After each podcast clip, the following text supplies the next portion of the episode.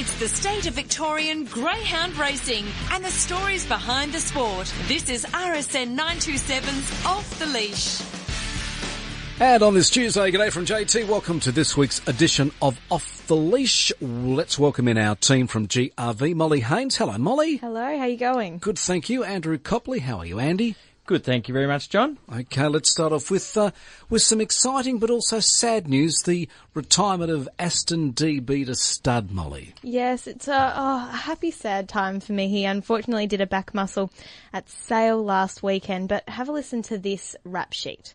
He won the 2018 Group 2 Warragul Cup, the Group 3 Shootout, the Group 2 Ballarat, uh, Ballarat Cup, and of course the 2017 Group 1 Melbourne Cup. Now that is something that is so impressive. It, it really is. And I spoke to Ray Borda on Friday after the announcement of Aston Dee Bee's retirement. And he said heading into his start at Sale, he was flying in his trials and they were so confident. Mm. But it just happened. He had a couple of niggling injuries and look, whatever happened happened, but he's he's doing okay now. Um, but he is going to be available for stud duties from mid July. So the Thompsons are going to hold him, and he'll be around the two thousand two hundred dollar mark. So here in Victoria, we will have Aston Dee Bee. But if you want um, Shona and Jason's contact details for uh, Aston Dee Bee's stud duties, just go onto the GRV website for and look for Aston Dee Bee's retirement story, and I've put all of that in there. But I did speak to Ray Borda, like I said, on Friday, and he believes that Aston Dee Bee will really suit a Fernando Bale broody, mainly because they're a little bit on the smaller side, and Aston Dee Bee was a big dog. It's about 35, 36k, wasn't he? Yeah, I think he even reached the 37 That's a um, big kilo boy. mark, but. It's funny, Ray had tried to describe Aston Dee Bee to me because I was like, what is it about this dog that is going to make him a great stud dog in your eyes? And he said, well, he's big and he's athletic and he likened him to LeBron James, the basketball player, because he reckons he's just as cool as a cucumber. So he is, you know, a hard chaser on the track, which is exactly what we need at the moment. But he is also just so cool when he's off the track and one thing I really do believe is that if a stud master, well, I suppose as a breeder, the biggest testament is if you use your own stud dog. And mm. Ray has eight broodies lined up, waiting to come in season for Aston Dee Bee. So I really can't wait to see what he throws, what he throws on. I'm really, really excited. I think we need chase at the moment, and if it's going to come from Aston Dee Bee, then oh, I'm I'm excited. Look forward to seeing those pups. Andrew, Group 3 action up at Albion Park. We saw torn- Tornado Tears. Look, this is almost like uh, a repeat of last week's show. The, the capabilities of this greyhound are at the moment untapped. Yeah, it was spectacular once again, John. I mean, seven nights earlier, he'd taken out the Group 1 Gold Cup up there at Albion Park over the 710 metres, and he stepped out in the Group 3 Superstayers Invitational. Always an interesting race, this one. It's only got four dogs in it. The four best stayers in Australia are invited.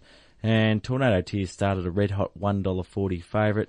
And he justified that, winning by eight lengths over his little brother, Rip and Sam followed by the Queensland pair Jalapeno and Champagne Sally. But the most impressive thing about Tornado's Tears run was not the eight length win, it was the time that he ran. He ran 41.33 in the Gold Cup. That was breaking a track record that had stood for eight years. And then last Thursday, he shaved another two lengths off that time, running 41.20, which is just extraordinary. Now, I tell you what, there's been some really elite stayers we've been blessed in the last five years or so. And look, Miata springs to mind. She was a front running stayer, mm. similar to Tornado Tears, capable of running track record or best of night sort of times. And, and I really see a lot of similarity between this pair. When you compare that to say Fanta Bale, who won nine Group Ones, was extraordinary, but she wasn't capable of running the brilliant time. She was just, just always had a huge heart and found a way to win. Sweet it is, probably a bit similar, sort of flew home from late and used to just run extraordinary races. But Tornado, Tears and Miata, um, both sort of pretty good beginners, capable of running extraordinary times. And Molly, I know you had a lot to do with Miata because you're a former Western Australian yourself. She raced five years ago. You were pretty close to that kennel and I spent a bit of time with Miata. Um, I'm just wondering, from your point of view, you, you you've unearthed a bit of an interesting fact, I believe. I have. Look, I when uh, we we said we are going to talk about Tornado Tears, and in comparison with Miata, it really got my brain going because I think I've mentioned on our very first show, I am probably one of the biggest fans of Miata. I remember taking my first fangirl photo with a greyhound, and that was Miata. And I mean, I came from Linda Britton's place, and I mean, she had a lot of very good dogs for her kennel, but there was something about Miata. But the little statistic that we've come across is Tornado Tears at just 26 months of age. He's already won, like we've mentioned, two Group 1s and earned $336,000 in prize money. But if we turn back the clock, when Miata was 26 months of age, she was in the midst of a winning streak of 15 straight wins. And I think we sometimes forget how good our former, former champions are and Tornado Tears still has a way to go to reach the heights of Miata, but I think we had a not an argument in the office this morning, Andrew, but we did we did. Um, I suppose I, I like to throw my statistics around. And I did want to go back and mention about Miata's track records that she holds. Now, she ha- is a track record holder at the Old Cannington track over all three distances. So that's the 530, 642 and 715. And the 715 at Sandown, may I add. And um, Tornado Tears obviously has the track record, but what I unearthed was 11 times in Miata's career she missed out on best of the night performances. So just 11 times. Every other race she recorded best of the night times and Tornado Tears has so far missed nine best of the night times. So look, he, he's reaching, he's reaching, um, Miata and I really do, look, I really, I love this dog. I really, really do. I've loved watching her progeny race on, but I think nothing can take away from the fact that Miata is going to be a champion in my eyes forever. But I do love Tornado Tears. I need to, I need to mention I, that. don't know, I don't know if Robbie Britton's going to talk to you anymore, No. Molly. I know, I I'm think you're in his sorry. bad books. no, it's, it's a fair point you make. I think we do forget how good our champions were. We get caught up in the dog at the moment. And, Of course. And rightfully so. We like to pump up our champions, but I tell you what, Miata 15 straight. That is pretty extraordinary. Like she was pretty young doing that. She could do it everywhere, like absolutely everywhere, and it's just it was great to watch her live. It really was. One thing, uh, guys, greyhound racing needs uh, greyhounds like uh, like these, uh, whatever the the time is, whether it's Miata, and Tornado, Tears, or Fanta Bale. Talking about other smart greyhounds, and this this is a great story. The the return of Mepunga Blaze. Now we had a chat to Jeff Britton last week. The word was this this pup was was training the the house down, and the the, the runs at trial level were really really quick. Bombed the start last week, but was still able to get back and win the race. Yeah, brilliant performance. John first up from six months on the sidelines. Well, from retirement actually. He went to start at a pretty young age after a fairly minor triangle injury, as Jeff Britton told us last week. But had box two on Thursday night at Sandown Park, and didn't he impress? He won in a best of night time, 29.38 on what was a, a fairly slow track, is what people are telling me.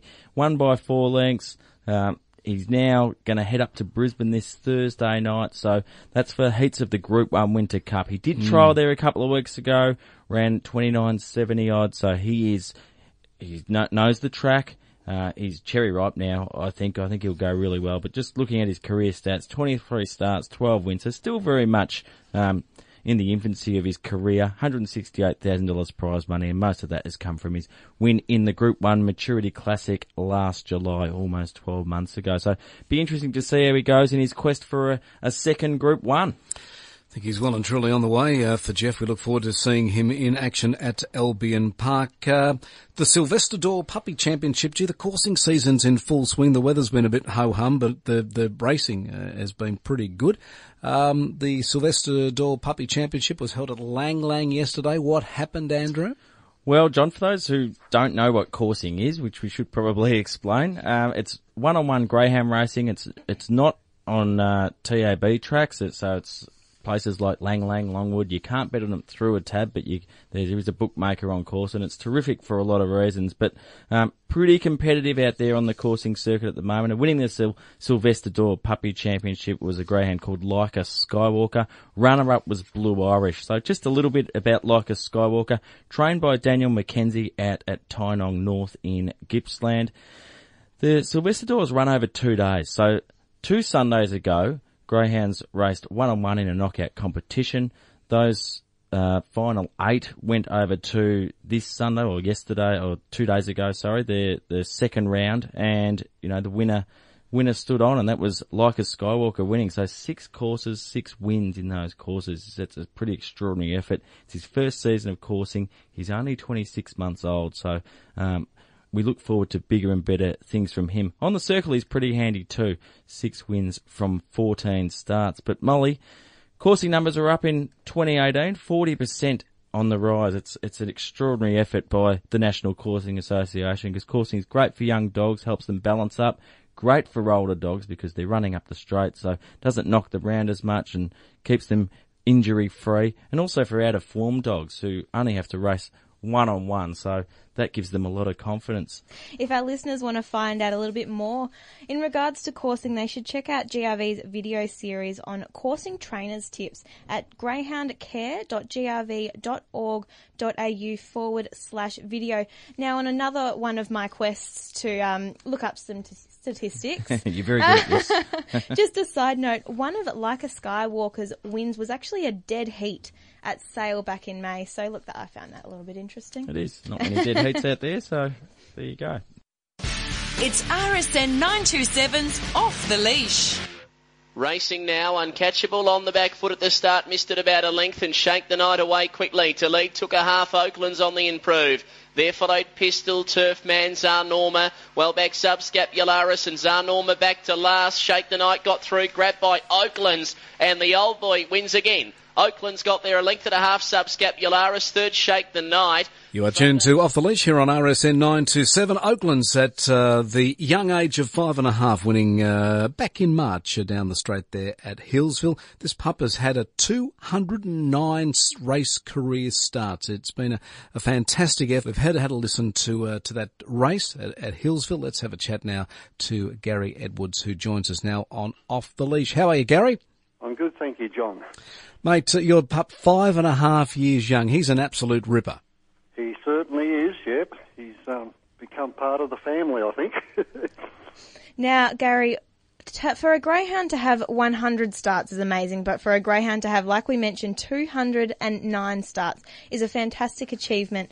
And after doing a little bit of research, which is a bit of a knack of mine apparently, I've found that th- that he sits third on the highest number of starts a Victorian greyhound has has had since the year 2000. Now, Gary, can you tell us what the secret is to keeping Oakland's going? Because he must really love what he does. Yeah, well, I don't think it's any secret, but he just loves racing, and and he's just just loves doing it. I think, you know. Yeah, absolutely. Now, what I really lo- love about Oakland's is that his form hasn't tapered off. His last four starts have seen him run second, second, second, and a first. Have you had to alter his training regime as he's aged throughout his career? Uh, probably not. Probably a little bit more racing at Healesville up the straight where it's not as hard on the joints and the, the muscles. But um, he's ra- racing, you know, training is much the same. He does three things. He free gallops, walks on the walking machine, and then we walk through the bush.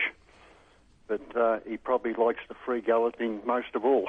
Oh, absolutely. Now, you mentioned that you do utilise Healesville, and I have looked into it. He's done, he's had 74 starts for 8 wins and 12, 12 seconds and 16 thirds at Healesville. So that equates to about 37% of his starts so far being at Healesville.